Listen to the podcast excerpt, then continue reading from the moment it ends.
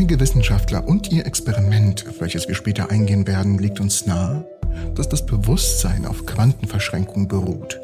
Und genau das werden wir heute in diesem Video behandeln. Supercomputer können uns beim Schachschlagen und mehr Berechnung pro Sekunde durchführen als, naja, das menschliche Gehirn. Und das klingt danach, als wäre unser Gehirn dem Supercomputer relativ unterlegen. Aber unser Gehirn hat noch viele weitere Aufgaben, die es zu erledigen hat. Es muss routinemäßig Prozesse ausführen, die ein Computer hingegen nicht bewältigen kann. Die Interpretation von Ereignissen und Situationen sowie die Nutzung von der Vorstellungskraft, Kreativität und Problemlösungsfähigkeiten. Unser Gehirn ist ein erstaunlich leistungsfähiger Computer, der nicht nur Neuronen, sondern auch die Verbindung zwischen den Neuronen nutzt, um Informationen zu verarbeiten und zu verstehen. Und dann ist da noch natürlich das Bewusstsein, das große Fragezeichen der Neurowissenschaft. Wodurch entsteht das Bewusstsein? Wie entsteht es aus einem unglaublich komplexen Netz von Neuronen und Synapsen? Schließlich mögen diese enorm komplex sein, aber wir sprechen hier immer noch von einem nassen Stück Gelee voller Moleküle und elektrischer Impulse. Jedoch vermuten einige Wissenschaftler, dass Quantenprozesse einschließlich der Verschränkung uns helfen könnten, die enorme Leistung des Gehirns und seine Fähigkeit, ein Bewusstsein zu erzeugen, zu erklären. Und kürzlich haben Wissenschaftler des Trinity College Dublin mit Hilfe einer Technik zum Nachweis der Quantengravitation die Vermutung geäußert, dass die Verschränkung auch in unserem Gehirn wirksam sein könnte. Sollten sich ihre Eigenschaften bestätigen, könnten sie einen großen Schritt zum Verständnis der Funktionsweise unseres Gehirns, einschließlich des Bewusstseins darstellen.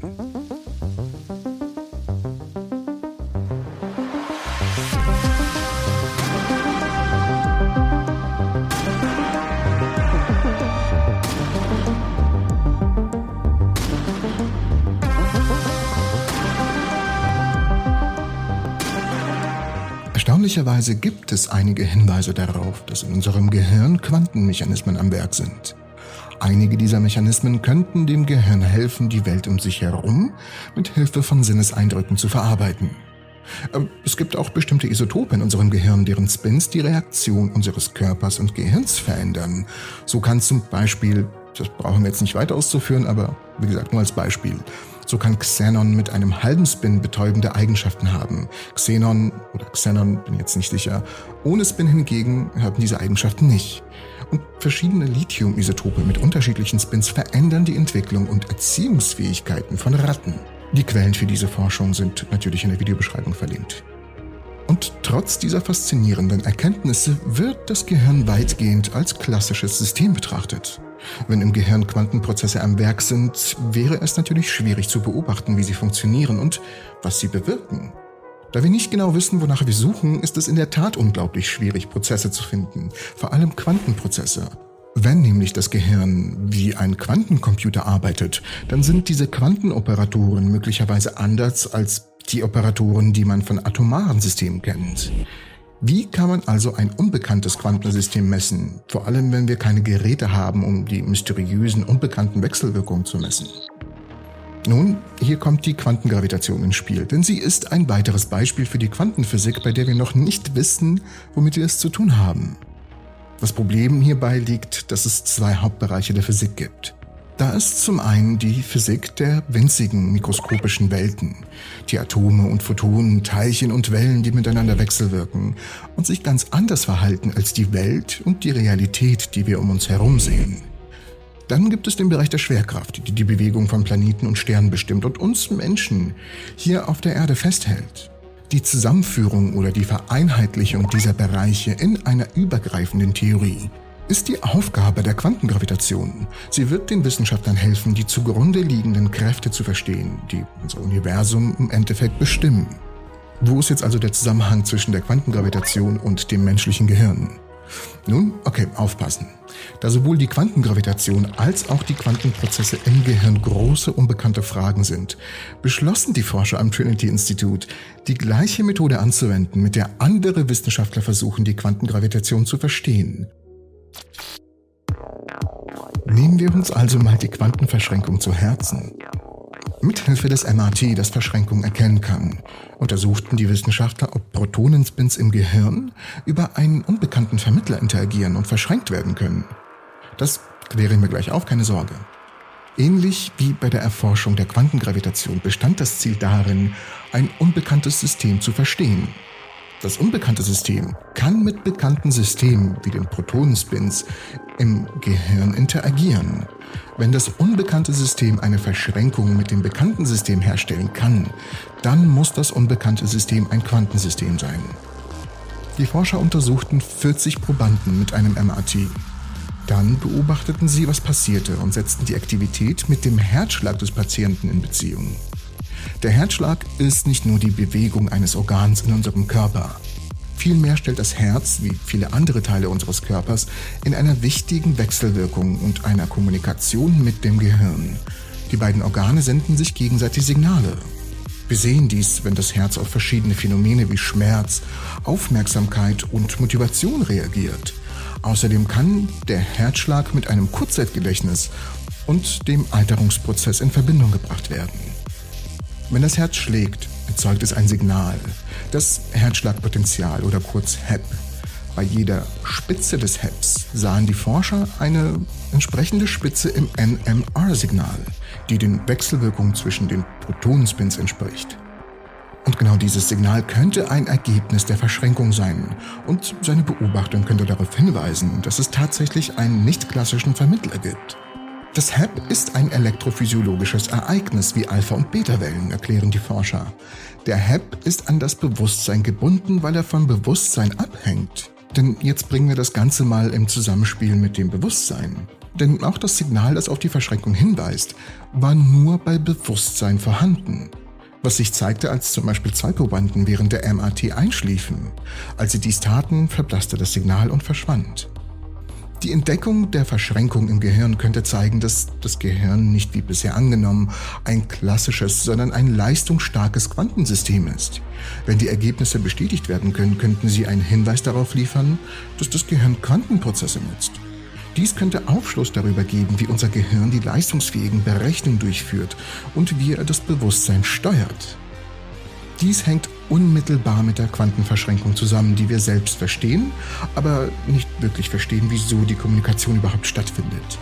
Dennoch haben wir in diesem Jahr unglaubliche Fortschritte in der Verschränkung erzielt und einen Nobelpreis dafür verliehen, der Nobelpreis ging an Wissenschaftler, die uns die Realität, so wie wir sie kennen, aberkannt haben und bestätigt haben, dass sie mit unserem Bewusstsein irgendwie zusammenhängt. Einer der berühmtesten Streits um die Realität des Universums ging von Einstein und Niels Bohr aus. Doch ein Experiment entschied die Fehde zwischen den beiden. Ein Experiment, der in diesem Jahr mit dem Nobelpreis ausgezeichnet wurde. Willkommen zum größten Streit unserer Realität. In der Physik geht es nicht nur darum, vorherzusagen, wie die Dinge funktionieren. Sie ist ein Versuch, die wahre Natur der Realität zu verstehen. Zu Beginn des 20. Jahrhunderts versuchten die Wissenschaftler, diese Regeln auf sehr kleine Teilchen wie Elektronen, einem Baustein des Atoms, oder Photonen, die Lichtteilchen, anzuwenden. Zu ihrer Überraschung funktionierten die Regeln, die sie für die Bewegung eines Planeten oder einer Kanonenkugel aufgestellt hatten, in diesem kleinen Maßstab nicht mehr. Auf mikroskopischer Ebene funktionierte die Realität auf eine ganz andere Art und Weise. Grundsätzlich unterliegen all diese Teilchen einer wichtigen Eigenschaft, der Unschärfe. Wenn man zum Beispiel die Position eines Elektrons genau misst, verliert man die Information über seinen Puls. Zudem können Teilchen viele Eigenschaften auf einmal haben, bis sie gemessen werden. Irgendwie ist es der Akt der Messung, der das Teilchen dazu zwingt, einen Wert zu wählen. In diesem Video werden wir eine unglaubliche Facette der Quantenmechanik aufdecken. Verschränkte Teilchen haben ein gemeinsames Band.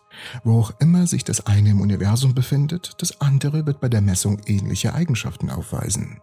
Mehrere Eigenschaften können verschränkt sein. Spin, Impuls, Position oder eine Vielzahl anderer Beobachtungsgrößen.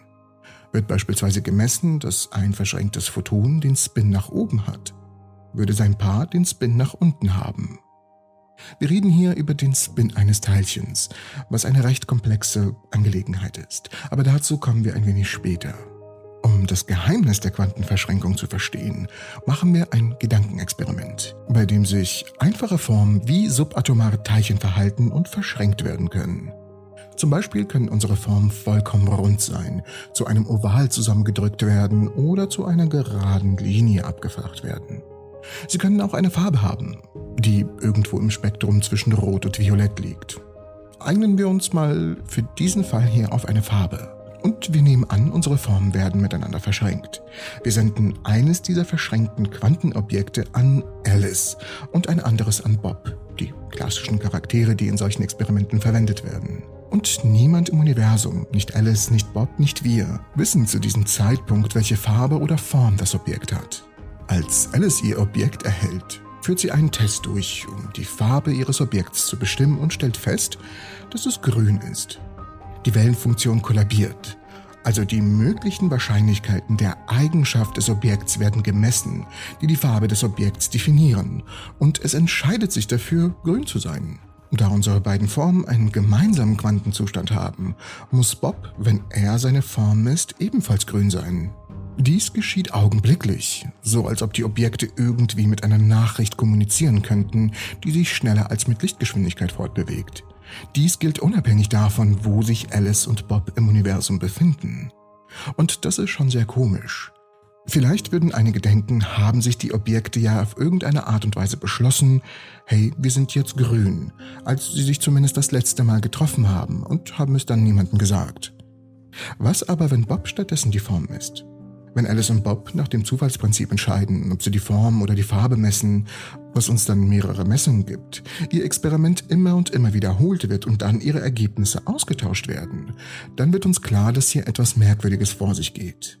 Die Tatsache, dass es eine zufällige Wahl zwischen zwei oder mehr Messungen gibt, ist ein wichtiger Punkt, auf den wir noch später zurückkommen werden.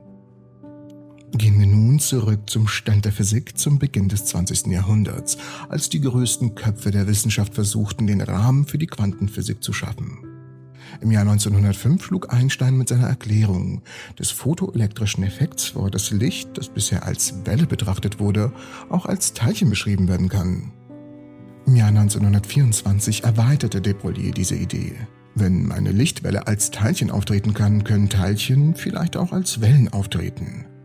Im Jahr 1926 entwickelte Schrödinger eine mathematische Formel für die Wellenfunktion, mit der eine Eigenschaft einer Welle, zum Beispiel die Position, als eine Reihe von Positionen beschrieben werden kann. Im selben Jahr erweiterte Born diese Formel und zeigte, dass diese Wellenfunktionen die Wahrscheinlichkeiten der möglichen Position eines Teilchens veranschaulichen. Das bedeutet, dass das Teilchen keine eindeutige Position hat, bis es beobachtet wird. An diesem Punkt kollabiert die Wellenfunktion, da sich das Teilchen einen Wert aussucht, auf dem es sich niederlässt. Und ein Jahr später, im Jahr 1927, stellte Heisenberg seine berühmte Unschärferelation auf. Die Heisenbergsche Unschärferelation besagt, dass es bestimmte Kombinationen von Variablen gibt, die miteinander verflochten sind. So sind beispielsweise die Position und der Impuls eines Teilchens miteinander verbunden. Je genauer man die Position des Teilchens misst, desto weniger weiß man über seinen Impuls und umgekehrt. Dies ist ein fester Bestandteil der Quantenphysik und hängt nicht von der Qualität der Messgeräte ab. Und als viele dieser großen Wissenschaftler 1927 in Brüssel zusammentrafen, ließ Bohr eine Bombe in der Physikwelt platzen. Er präsentierte eine neue Idee, die viele dieser Facetten der Physik vereinte. Wenn die Position eines Teilchens als Welle beschrieben werden kann und wenn diese Welle als Wahrscheinlichkeit der Position beschrieben werden kann, führte die Kombination mit der Heisenbergsche Unschärferelation zu der Schlussfolgerung, dass die Eigenschaft von Teilchen nicht vorherbestimmbar sind, sondern vielmehr vom Zufall bestimmt werden. Diese Ungewissheit ist für die Struktur des Universums von grundlegender Bedeutung. Und, oh Mann, Einstein gefiel diese Idee so ganz und gar nicht, was er dann auf der Konferenz auch kundtat. Damit begann eine lebenslange Debatte zwischen Einstein und Bohr über die wahre Natur der Realität. Gott würfelt nicht mit dem Universum, protestierte Einstein. Darauf antwortete Bohr, auf Gott zu sagen, was er tun soll. Im Jahr 1933 veröffentlichte Einstein zusammen mit seinen Kollegen Boris Podolsky und Nathan Rosen das Einstein-Podolsky-Rosen-Paradoxon. Der Grundgedanke war, dass man, wenn man zwei Formen hat, die verschränkt sind, durch Messung der einen die Eigenschaft der anderen kennen kann, ohne sie jemals zu beobachten. Diese Formen können nicht schneller als mit Lichtgeschwindigkeit kommunizieren. Das würde ja die Relativitätstheorie verletzen, argumentierten sie. Stattdessen müssen sie eine Art verborgene Variable haben, eine Eigenschaft, über die sie entschieden haben, als sie verschränkt wurden. Und diese blieb dem Rest der Welt verborgen, bis eine von ihnen beobachtet wurde. Mit ihrem EPR-Paradoxon führten Einstein, Podolsky und Rosen versehentlich die Idee der Quantenverschränkung in die Welt ein. Ein kleiner Fun-Fact: Diese Idee wurde später von Schrödinger benannt und weiterentwickelt. Und was sagt uns das jetzt alles über die Verschränkung? Haben unsere Objekte vorbestimmte Eigenschaften, diese dunklen Variablen, auf die sie sich vorher sozusagen geeinigt haben, wie Form und Farbe? Oder sind ihre Eigenschaften zum Zeitpunkt der Messung festgelegt und werden irgendwie zwischen den verschränkten Objekten geteilt, selbst wenn sie sich auf entgegengesetzten Seiten des Universums befinden? Erst Jahrzehnte später, im Jahr 1964, fand der Physiker John Stuart Bell einen Weg, um zu prüfen, wer recht hat, Einstein oder Bohr. Er formulierte eine mathematische Ungleichung, die ein Kriterium aufstellte, anhand dessen entschieden werden konnte, wer recht hat, Einstein oder die von ihm mitbegründete Quantentheorie. Es ist jedoch nicht so einfach, wie du vielleicht denkst. Wenn zum Beispiel bei einem Experiment gemessen wird, dass eines der Teilchen Spin-up besitzt, bedeutet das nicht, dass das andere zu 100% der Zeit Spin-down besitzen muss. Es bedeutet vielmehr, dass die Wahrscheinlichkeit, dass das andere Teilchen entweder aufwärts oder abwärts dreht, mit einem gewissen statistischen Genauigkeitsgrad vorhergesagt werden kann. Mehr als 50 Prozent, und das ist nicht wenig, aber weniger als 100 Prozent. Die Besonderheiten dieser Eigenschaft wurden in den 60er Jahren von John Stuart Bell abgeleitet, dessen Bellsche Ungleichung sicherstellt, dass die Korrelation zwischen den gemessenen Zuständen zweier verschränkter Teilchen niemals einen bestimmten Wert überschreiten können. Oder besser gesagt, dass die gemessenen Korrelationen zwischen diesen verschränkten Zuständen niemals einen bestimmten Wert überschreiten werden, wenn verborgene Variablen vorhanden sind, dass aber die Standardquantenmechanik ohne verborgenen Variablen zwangsläufig die Bellsche Ungleichung verletzen würde. Und hier kommen die enormen Fortschritte der diesjährigen Nobelpreisträger für Physik ins Spiel. Dieser Preis ging an John Clauser, Alan Aspect und Anton Zeilinger für die bahnbrechende Entwicklung von Quanteninformationssystemen, verschränkten Photonen und die Verletzung der Bellschen Ungleichung. John Clauser entwickelte die Idee von John Bell zu einem praktischen Experiment weiter. Seine Messungen stützten die Vorhersagen der Quantentheorie. Damit war bewiesen, Verschränkung konnte nicht durch versteckte Variablen verursacht werden. Das Experiment von John Clauser ließ aber einen Aspekt unberücksichtigt. Die verbundenen Paare könnten abhängig von einer gemeinsamen Quelle sein. Elaine Aspect veränderte den experimentellen Aufbau weiter und verbesserte ihn so, dass die Teilchenquelle die Messergebnisse nicht beeinflussen konnte.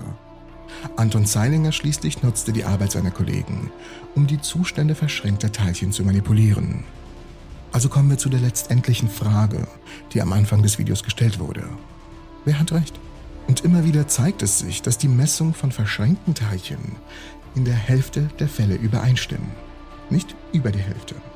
Was nun mal Niels Bohr recht gibt. Es gibt also keine verborgenen Variablen. Teilchen haben keine inhärenten Eigenschaften. Stattdessen entscheiden sie sich für eine Eigenschaft in dem Moment, in dem sie gemessen werden. Und ihr Paar, das sich möglicherweise auf der anderen Seite des Universums befindet, weiß es irgendwie. Es gibt also eine Ungewissheit in unserem Universum, die in der Natur der Realität liegt. Der freie Wille beunruhigt viele Physiker. Es scheint unmöglich, sich mit einem Glauben an die deterministische Physik zu vereinbaren, wonach sich Ereignisse entfalten, wenn Kräfte die Flugbahn von Teilchen beeinflussen. In seinem neuen Buch Bis ans Ende der Zeit sagt der theoretische Physiker Brian Greene, dass unsere Entscheidungen nur deshalb frei erscheinen, weil wir die Naturgesetze nicht in ihren grundlegendsten Formen sehen. Unsere Sinne offenbaren nicht die Wirkung der Naturgesetze in der Welt der Teilchen.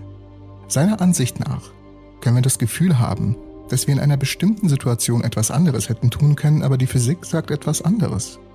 Green und viele weitere sind der Meinung, der freie Wille ist eine absolut gültige Fiktion, wenn wir die übergeordnete Geschichte des menschlichen Verhaltens erzählen.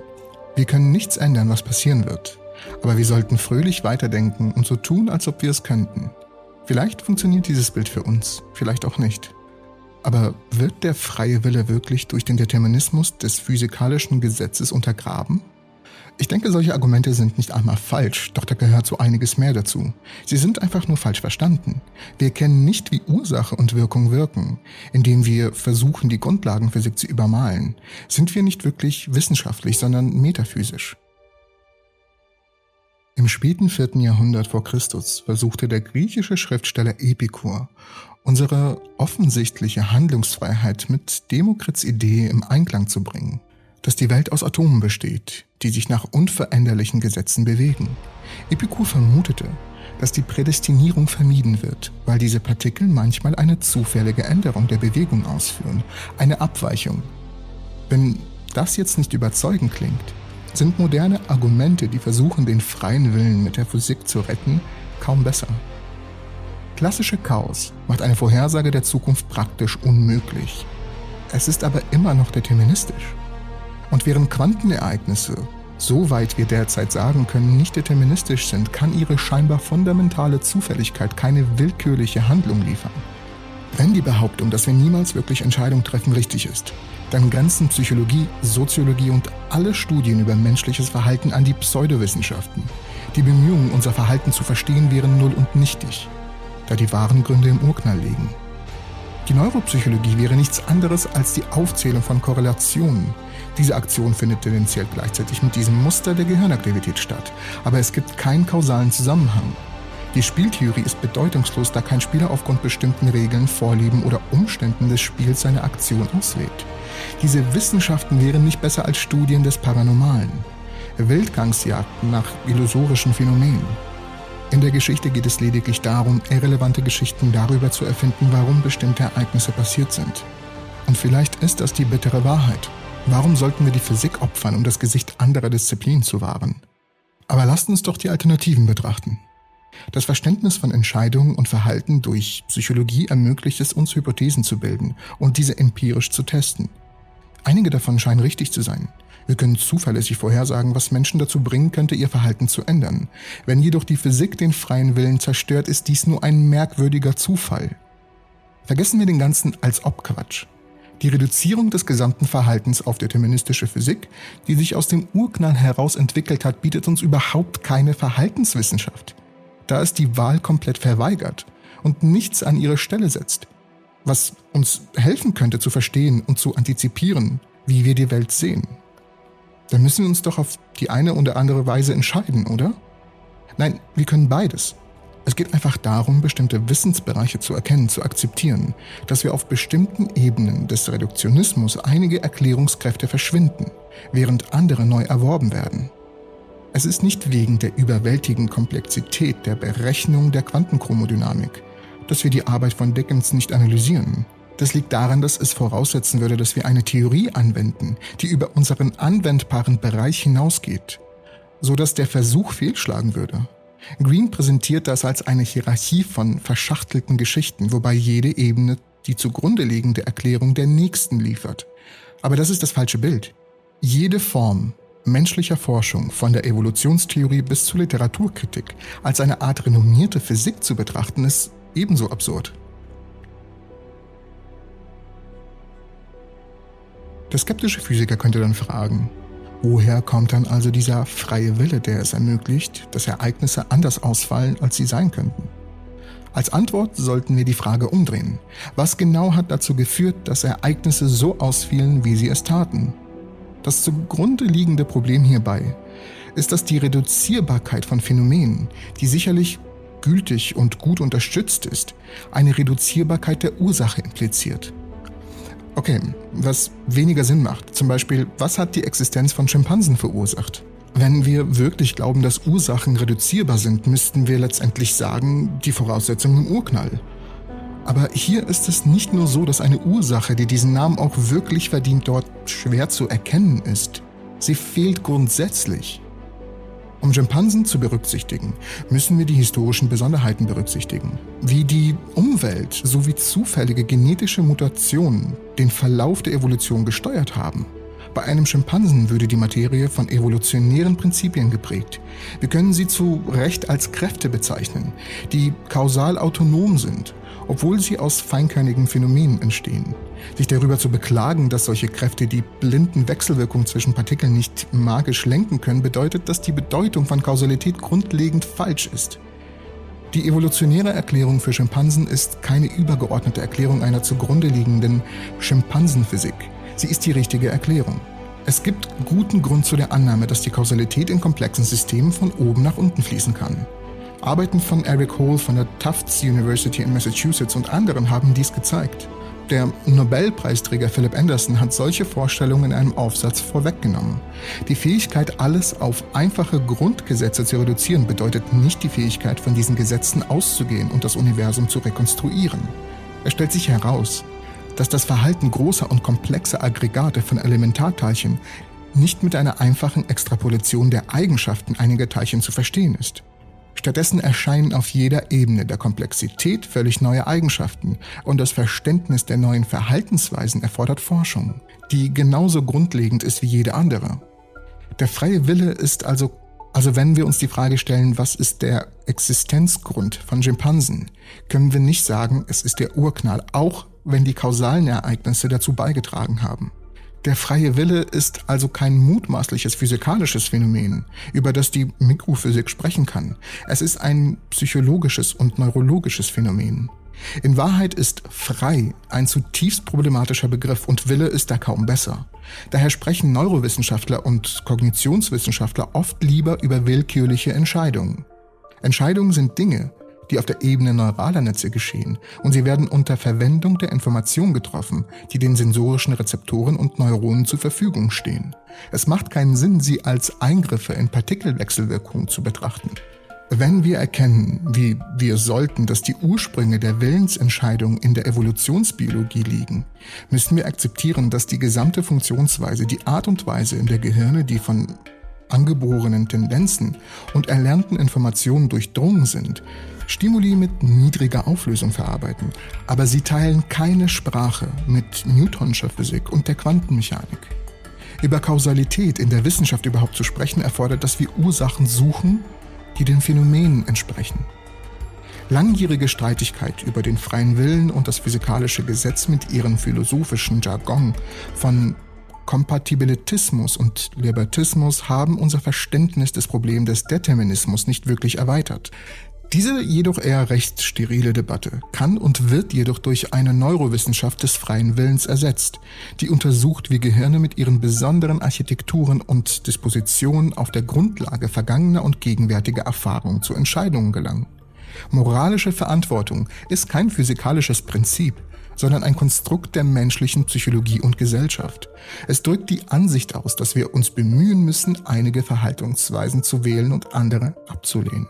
Zu behaupten, dass die Realität nicht das ist, was wir denken, aber dies niemals beweisen zu können, bedeutet metaphysisch zu sprechen. Wenn wir versuchen, uns etwas vorzustellen, das wir noch nie gesehen haben, greifen wir oft auf etwas zurück, was wir bereits kennen. Aus diesem Grund suchen wir bei unserer Suche nach außerirdischem Leben in der Regel nach Leben, wie wir es kennen.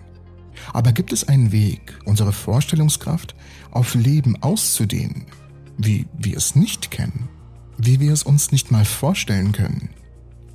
Ein Großteil der Astrobiologie konzentriert sich auf die Suche nach Organismen, deren Chemie der unseren ähnelt.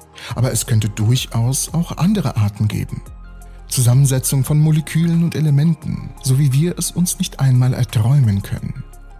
Lasst uns zusammen durch die möglichen Zusammensetzungen und Möglichkeiten durchgehen, die uns die Suche nach dem Leben, wie wir es nicht kennen, ermöglichen können. In der Physik wurde bereits vor einem Jahrhundert ein ähnlicher Weg eingeschlagen, der sich in vielen Zusammenhängen als erfolgreich erwiesen hat. Dabei geht es um die Durchführung von Laborexperimenten, die die zugrunde liegenden physikalischen Gesetze aufdecken, die wiederum für das ganze Universum gelten. So schlug Lev Landau etwa zur gleichen Zeit, als das Neutron 1932 im Labor von James Chadwick entdeckt wurde, vor, dass es Sterne aus Neutronen geben könnte. Klang zuerst verrückt, Wenn ein unglaublich kleines Teilchen wie ein Neutron, ein Bestandteil fast aller Atomkerne und somit der Materie, getrennt vorkommen müsste und das ganze Sterne daraus bestehen. Nun, die Astronomen stellten daraufhin fest, dass es allein in unserer Galaxie, der Milchstraße, etwa 100 Millionen Neutronensterne gibt und eine Milliarde mal mehr im ganzen beobachtbaren Universum.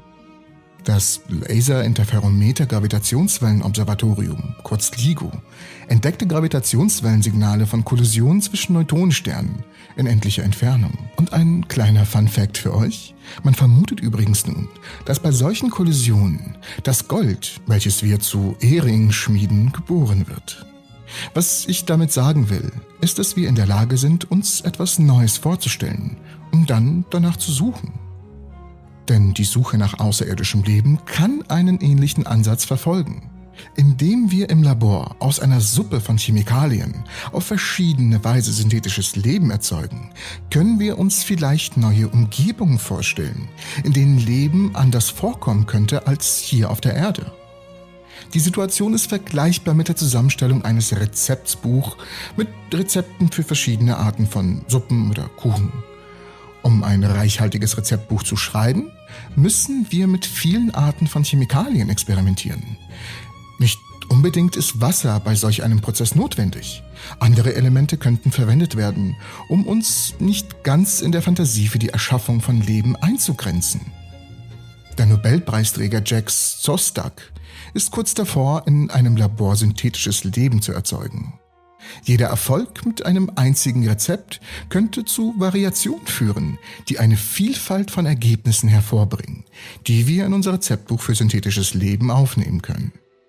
Indem wir in unseren Laborexperimenten geeignete Umweltbedingungen ermitteln können, können wir später nach realen Systemen suchen, in denen sie am Himmel verwirklicht sind, genau wie im Fall der Neutronensterne. Was so viel heißt wie, erzeugen wir ein Lebewesen und ein passendes Ökosystem dafür, in dem es überlebt und vor allem sich fortpflanzen kann, können wir genau nach diesem Ökosystem suchen, denn dort wäre die Wahrscheinlichkeit am höchsten, dass wir auch das Leben finden, das wir erzeugt haben. Doch bei diesem Ansatz sollten wir ebenso vorsichtig sein wie bei der Nutzung der Kernenergie. Die Erschaffung künstlicher Lebensformen in unseren Labors birgt das Risiko einer Umweltkatastrophe. Solche Experimente müssen in isolierten Umgebungen durchgeführt werden, damit Mistgeschicke mit Leben, wie wir es nicht kennen, nicht das Leben gefährden, wie wir es kennen. Obwohl die Oberflächen von Planeten und Asteroiden aus der Ferne auf biologische Signaturen untersucht werden können, ist außerirdisches Leben möglicherweise unter der Oberfläche am häufigsten anzutreffen. Bewohnbare Bedingungen könnten in den Ozeanen herrschen, die unter dicken Eisoberflächen liegen. Nicht nur in Monden wie dem Saturnmond in Enceladus oder dem Jupitermond Europa, sondern auch in freischwebenden Objekten im interstellaren Raum.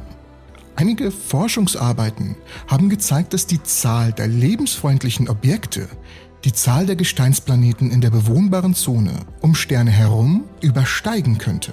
Denn die Anpassung des Lebens an extreme Umgebungen ist recht beeindruckend. Sie könnte exotische Formen annehmen. Und vor allem haben wir ein perfektes Beispiel dafür. Die Extremophilen auf der Erde.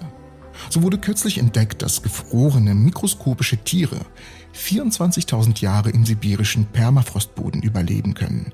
Und es wurde festgestellt, dass mikrobielles Leben 100 Millionen Jahre unter dem Meeresboden überdauert. Diese Mikroben entstanden in der warmen Kreidezeit, als die Dinosaurier die Erde beherrschten. Im Sonnensystem wurden die der Erde am nächsten kommenden Bedingungen auf ihrem nächsten Nachbarn, der Venus und dem Mars, festgestellt. Die NASA hat kürzlich zwei neue Missionen zur Erforschung der Venus ausgewählt und ihr Perseverance Rover sucht nach Spuren von Leben auf dem Mars, genau in diesem Moment. Wenn außerirdisches Leben gefunden wird, lautet die wichtigste Folgefrage, ob es sich um Leben, wie wir es kennen, handelt. Wenn nicht, werden wir feststellen, dass es mehrere chemische Wege zu natürlichem Leben gibt.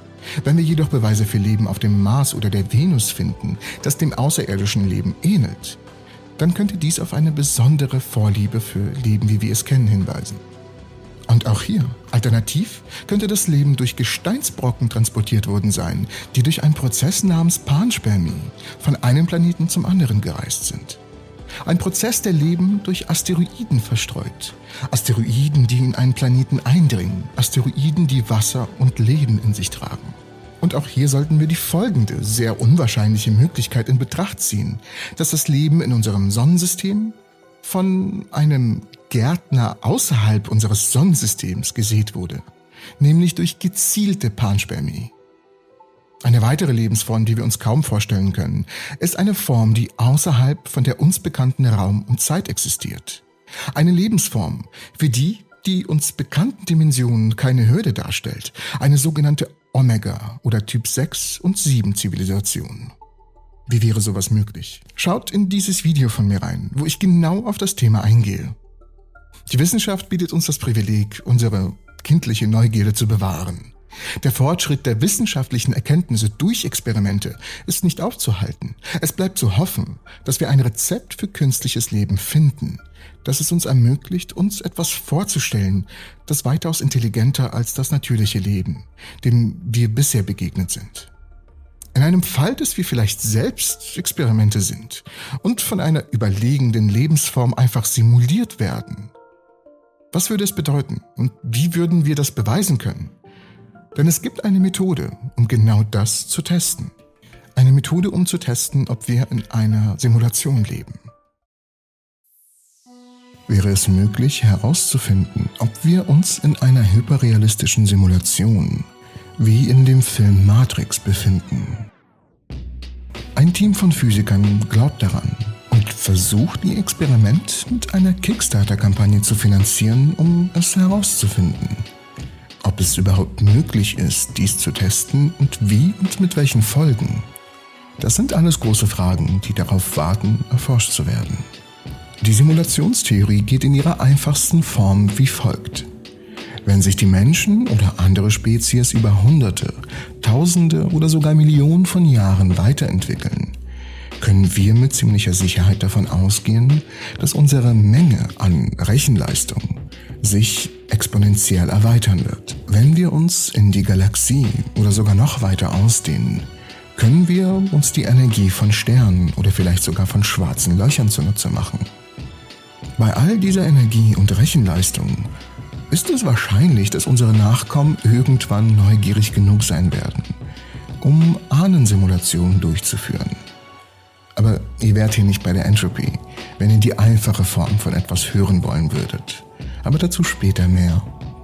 Ahnensimulationen, wie sie der schwedische Philosoph und Oxford-Professor Nick Bostrom in seiner 2003 erschienenen Arbeit Are You Living in a Computer Simulation vorstellte, ist die Idee, dass künftige Generationen über die nötige Rechenleistung verfügen könnten, um Simulationen unserer Vorfahren durchzuführen und diese Simulation mit einer Art künstlichem Bewusstsein auszustatten.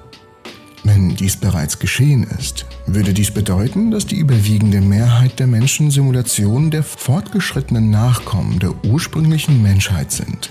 Und wenn das der Fall ist, ist es irgendwie vernünftig anzunehmen, dass man eher eine der Simulationen ist als eine der ursprünglichen biologischen Menschen. In der Arbeit schlägt Bostrom drei mögliche Szenarien vor. Der Anteil der Zivilisationen auf menschlicher Ebene, die ein Stadium erreichen, in dem sie in der Lage sind, diese Simulation auszuführen, ist sehr nah bei Null.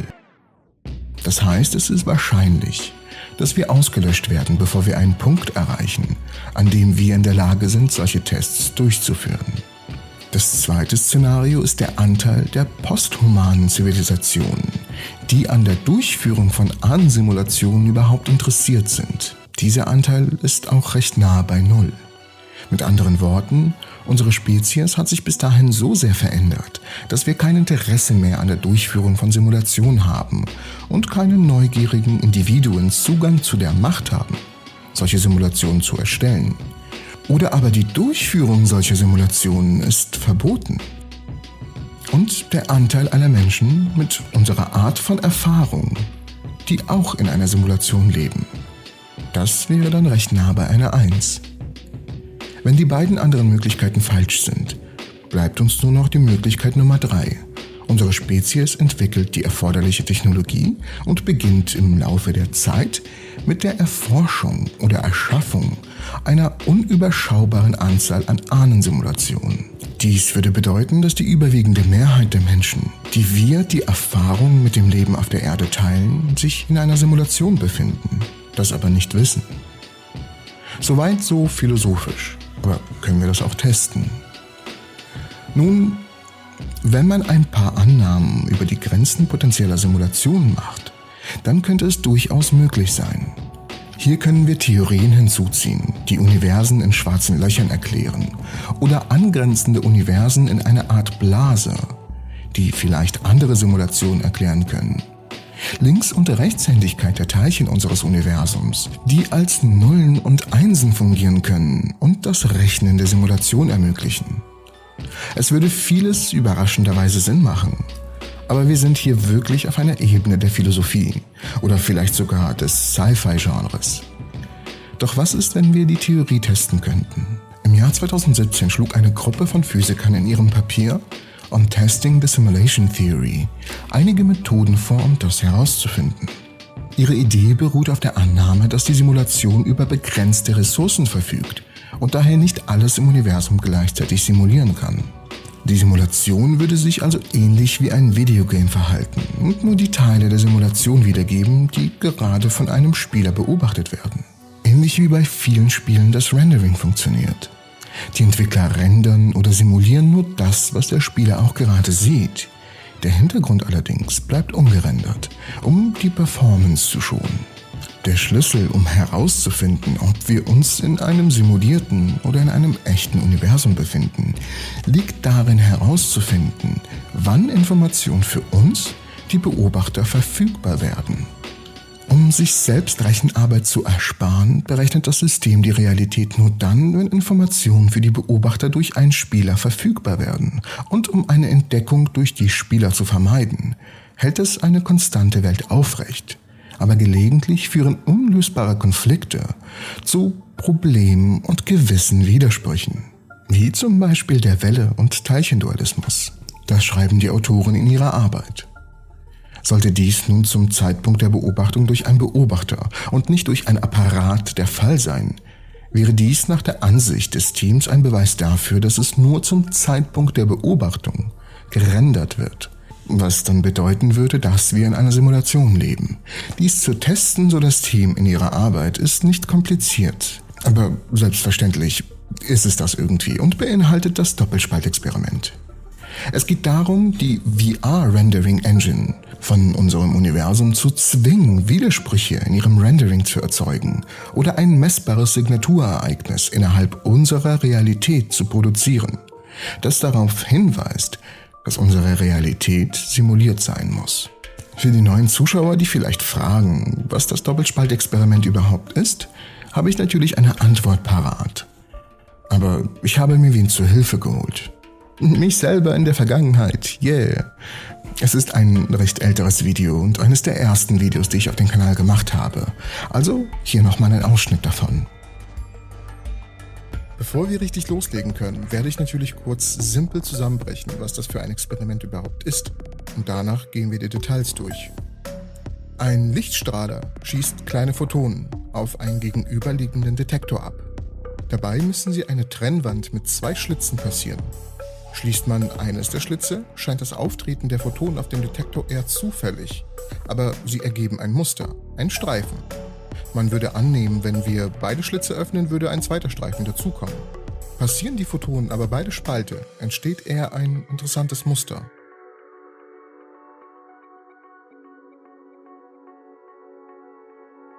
Bestimmte Bereiche des Detektors scheinen sie zu meiden und an anderen Orten häufen sie sich.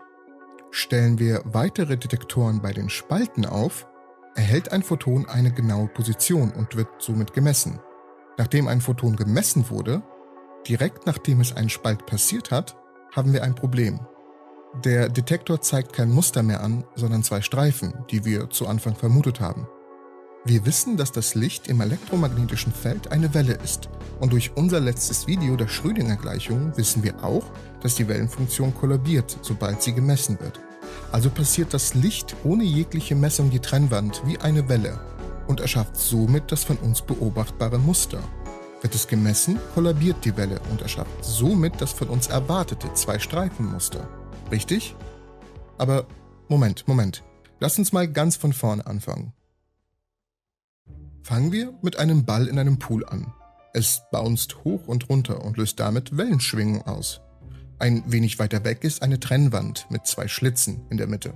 Wellen werden blockiert, doch Wellen, die durch die Schlitze durchkommen, erschaffen neue Wellen. Ein recht interessantes Muster entsteht, welches wir als Interferenz bezeichnen. Hohe Wellen bauen sich aufeinander auf und die niedrigen Bereiche erschaffen eine tiefere Mulde. Wenn sich aber niedrige Bereiche oder Mulden einer Welle zusammen mit einer anderen hohen Welle tun, heben sie sich auf. Die konstruktive und die destruktive Interferenz.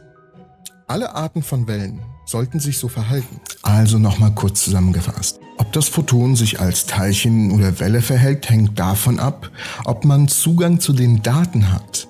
Also zu den Daten, die uns sagen, wo sich das Teilchen gerade befindet und durch welchen Spalt es gegangen ist. Photonen können sich entweder als Teilchen oder als Welle verhalten aber sie können nicht als beides gleichzeitig beobachtet werden. Doch die Autoren der Studie könnten uns vielleicht die Möglichkeit geben, dies herauszufinden. Sind wir real? Was doch recht interessant zu wissen wäre, glaube ich, auch wenn es uns nicht gerade die Macht von Neo verleiht. Die folgenden Experimente basieren auf der Hypothese, dass die Verfügbarkeit von Daten für einen Beobachter das Schlüsselelement ist, welches wiederum das Muster auf dem Ergebnisbildschirm bestimmt. Der simulierte Inhalt, also die virtuelle Realität, wird erst in dem Moment berechnet und dem der Testperson zur Verfügung gestellt, in dem die Informationen für die Beobachtung durch einen Experimentator verfügbar werden und nicht in dem Moment, in dem sie von einem Gerät erkannt werden, so schreiben die Autoren. Mit Hilfe einer Reihe von Abstraktionen schlagen sie vor, dass es möglich sein könnte herauszufinden, sollten wir in einer Simulation leben, dass uns die Informationen nur zum Zeitpunkt der Beobachtung gegeben werden. Zu diesem Zweck versuchen sie, Versionen des Doppelspaltexperiments zu erstellen, die ein Paradoxon erzeugen würden. Um die Simulationstheorie zu testen, müssen zwei Schritte erfolgen, erklären sie. Wir testen den Zeitpunkt des Renderings, das ist simpel. Und der zweite Punkt, Ausnutzung der widersprüchlichen Anforderungen der Erhaltung der logischen Konsistenz und der Vermeidung von Entdeckung, um die VR-Rendering-Engine zu zwingen, Probleme in ihrem Rendering zu erzeugen oder ein messbares Signaturereignis innerhalb unserer Realität zu produzieren, was darauf hinweist, dass unsere Realität simuliert sein muss. Okay, das wiederum ist nicht so simpel. In einem der einfachsten der von Ihnen vorgeschlagenen Experimente werden die Wegdaten und die Bildschirmdaten auf zwei getrennten USB-Sticks gesammelt und von einem Experimentator nicht gesehen. Sie sammeln die Daten kontinuierlich und irgendwann hat man eine Menge an USB-Sticks, die sowohl Daten über die Richtung als auch Daten über den Bildschirm enthalten. Dann vernichten Sie die USB-Sticks mit den Richtungsdaten auf der Grundlage eines Münzwurfs. Kopf, Sie überleben, Zahl, Sie sterben. Die Zerstörung muss so erfolgen, dass die Daten nicht wiederhergestellt werden können und auf dem Computer, der die Daten gespeichert und übertragen hat, keine Spuren der Daten zurückbleiben. Der Test ist erfolgreich, wenn die USB-Sticks, auf denen Aufprallmuster gespeichert sind, nur dann ein Interferenzmuster aufweisen, wenn das entsprechende USB-Stick mit den Rechnungsdaten zerstört wurde.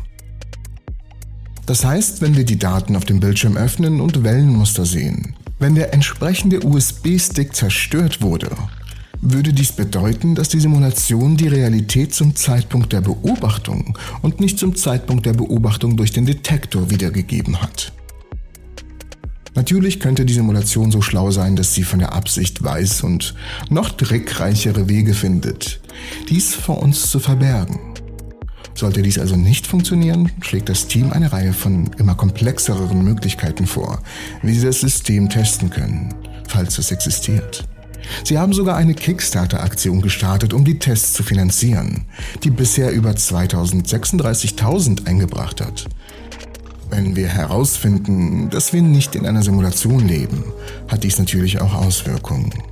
Um auf Bostroms Vorschlag zurückzukommen, würde dies bedeuten, dass wir von der Option 1 oder 2 stehen. Entweder schaffen wir es als Spezies nicht, oder wir werden zu etwas praktisch Unvorstellbarem. Beides wäre vielleicht besser, als herauszufinden, dass wir in einer Simulation leben.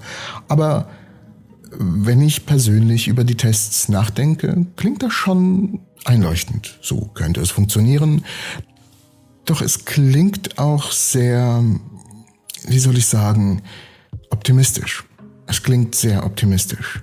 Aber ich bin sehr gespannt auf die Ergebnisse des Teams. Und ich würde gern eure Meinung dazu hören. Was meint ihr dazu?